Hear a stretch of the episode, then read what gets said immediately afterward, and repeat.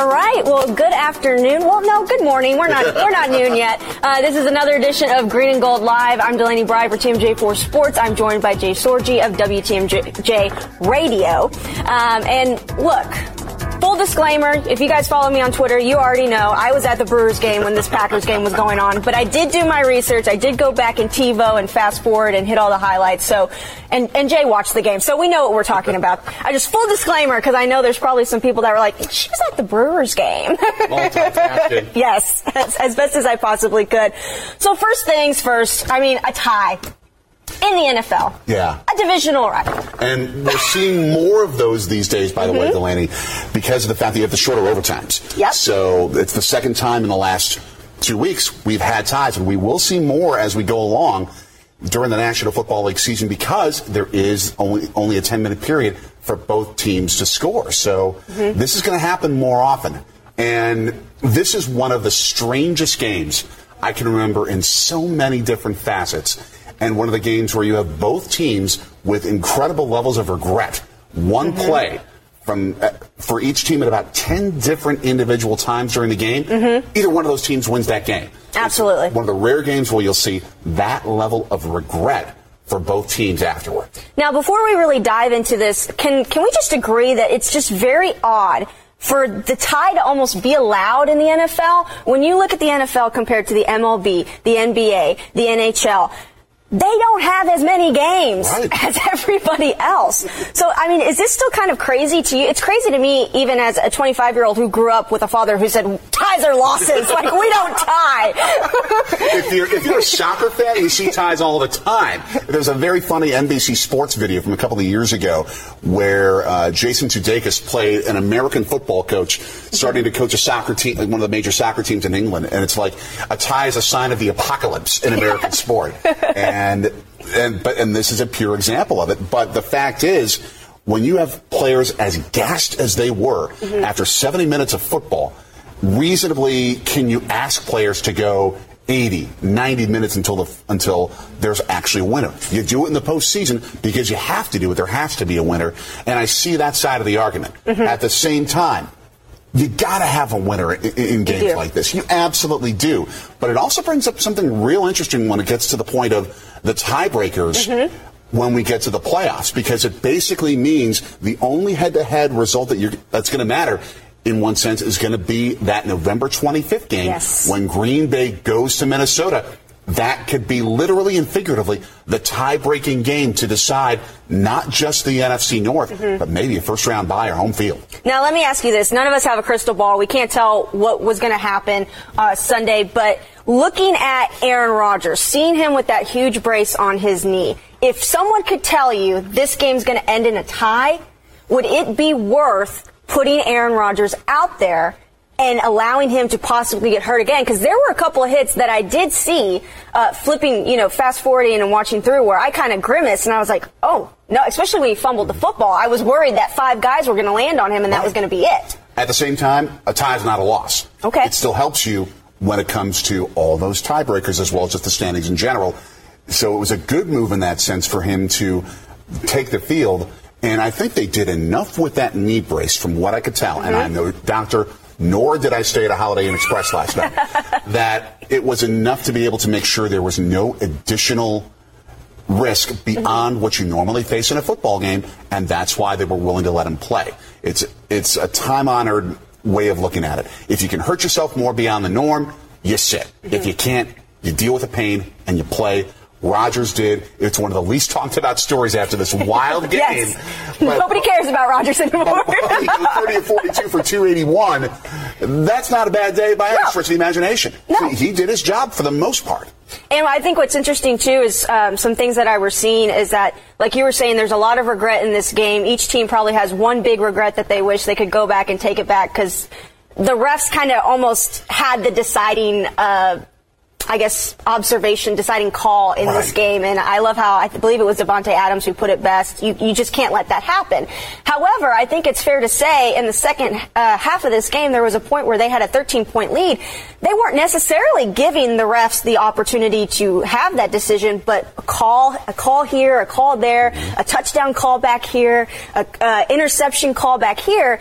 And it was almost like the refs put it in their own hands as opposed to the players doing that. So I agree with Adams in that part with like, absolutely, you can't, you got to blow teams out of the water. You can't let that happen. But at the same time, this started all kind of going wrong when they already had a 13 point lead. There were so many instances, and I see where, where Adams is coming from by saying you can't give him the chance, you can't give a ref the chance to make a game deciding play umpteen number of situations. The Rodgers fumble, the Crosby miss in regulation, any one of numerous defensive failings in the fourth quarter. How often is it that you allow 22 points in the fourth quarter and win? That, Not very often. Exactly. So that's why you got to look in the mirror and say, it's up to us to make those plays so a referee doesn't have to make a decision. And it's also very rare to see truly a referee make a play that if it had gone the right way based in terms of mm-hmm. how the rules interpreted, that would have been the clincher. The team would have won. Packers fans know all about that with the failed Mary mm-hmm. from 2012. And this was another one of those rare instances that only comes around once every few years. It just again happens to come in a very important game mm-hmm. for the team when you consider all the tiebreakers as well as just the standings in general. So let's just go ahead and talk about the big hit, something mm-hmm. that I don't, I don't want to say Clay Matthews regrets because I don't think he regrets it because I believe he fully believes. And, and I went back and I'm slow motion, you know, rewinding, slowing it down. Roughing that roughing the passer call to me was making a call just to make a call. I don't know how he could have done it any better. I mean, if you really slow this down, and I wish we could we could slow it down for you. Not only does he purposefully duck so that he doesn't hit him mm-hmm. from the chest up, so that he hits him waist to legs, but he also, when they're falling, he puts his hand out so that he doesn't put his full weight on Cousins. So it's like, what more do you want from a guy whose job is to go for the quarterback when he has the opportunity? I'm going to agree with you 100%. I'm going to make a devil's advocate case okay. just to show the argument. A play earlier in the game that actually sort of proves the point that you, quote unquote, can back up. A mm-hmm. play that cost the Packers. In the second half, Cousins was about to deliver the football mm-hmm. when he pump faked. Mm-hmm. Mike Daniels was so close yes. to him that he was a, that he was about to clock him into next mm-hmm. Wednesday mm-hmm. when he let up because he saw the arm moving forward, and he just basically gave him a love tap. Mm-hmm. And it was a pump fake, so Cousins kept the football and sprinted to the left side and gained a few yards. Daniels was able, in that circumstance, to do the pull up that so many people say that Clay Matthews sh- should not have, or the pull up that Matthews should have done and didn't. Mm-hmm. Well, you shouldn't have to have, do a pull, pull in, a, in, a, in, a, kind of situation, anyways. But based on the interpretation of the rule, mm-hmm. quote unquote, Matthews should have. Now, I agree with you 100%. Mm-hmm. It's a ridiculous call in a ridiculous situation. Mm-hmm. But those that make the argument are going to say, well, Mike Daniels did it. It cost the Packers then. It cost the Packers when Matthews did it too. And let's look at it from the fans' perspective because I know when Mike Daniels did do that. I mean, I, I love his wife. His wife even tweeted out uh, he didn't give out a sack for he didn't give up a sack for no reason. He was worried about getting a, a that same exact call. And so fans are like, well, why didn't he? Why didn't he tackle him? Why didn't he give up? You know, fans are so quick to say, why didn't you just knock the daylight out of the guy because exactly. at the end of the day, it is football. But you're right. Daniels did do that for a reason. He was worried about getting that call, but at the same time, it's like, so who are we, at the end of the day, who are we supposed to appease? Are we supposed to appease the referees? Are we supposed to appease not only ourselves, but also the fans and knowing that we did everything that we possibly could to help the game go in our direction? I'm going to take it from a big macro worldview with, with this as someone who's a parent, I'm thinking to myself, do I want my kid playing football? Which is why I think they ought to do a lot of work to make the game safer. But if you're going to make the game safer, make sure all 22 players have equal rules in those kind of situations. Mm-hmm. You don't just have it for the quarterbacks and potentially receivers going over the middle and not for everybody else. If you're going to do that, just stick the red practice jerseys on the quarterbacks and say, you can't hit him, here are some flags. All you can do is pull, is pull flags. Oh, Lord. That's what it's going to turn into. That's, that's what we're on the pace to at this point. Well, and let me point out something interesting because ESPN had a had a really interesting article and they put it all in, in, a perfectly nice little graph and numbers, and it's interesting to look at. So in 2012, in Week One, there were eight roughing the passer penalties. In Week 15 of 2018, there's 15. Yep. That's nearly double. In week two, in 2012, there were seven. In week two of 2018, there were six. So that's not a huge, you know, a huge demographic. But let's look at from what refs, refs were probably calling in week one because they thought, oh, this is how it goes now. This is what I have to call. And then maybe getting a little lashback and in week two still calling it, but maybe not so much. But the big, the big number here to pay attention to is the track, what we're on pace for. In 2018, we are on pace to have 173 passing or rush, roughing the passer Yeah. penalties. That's almost one per game. That's not football anymore. Right. exactly. Exactly. You're you, you're losing the physical element.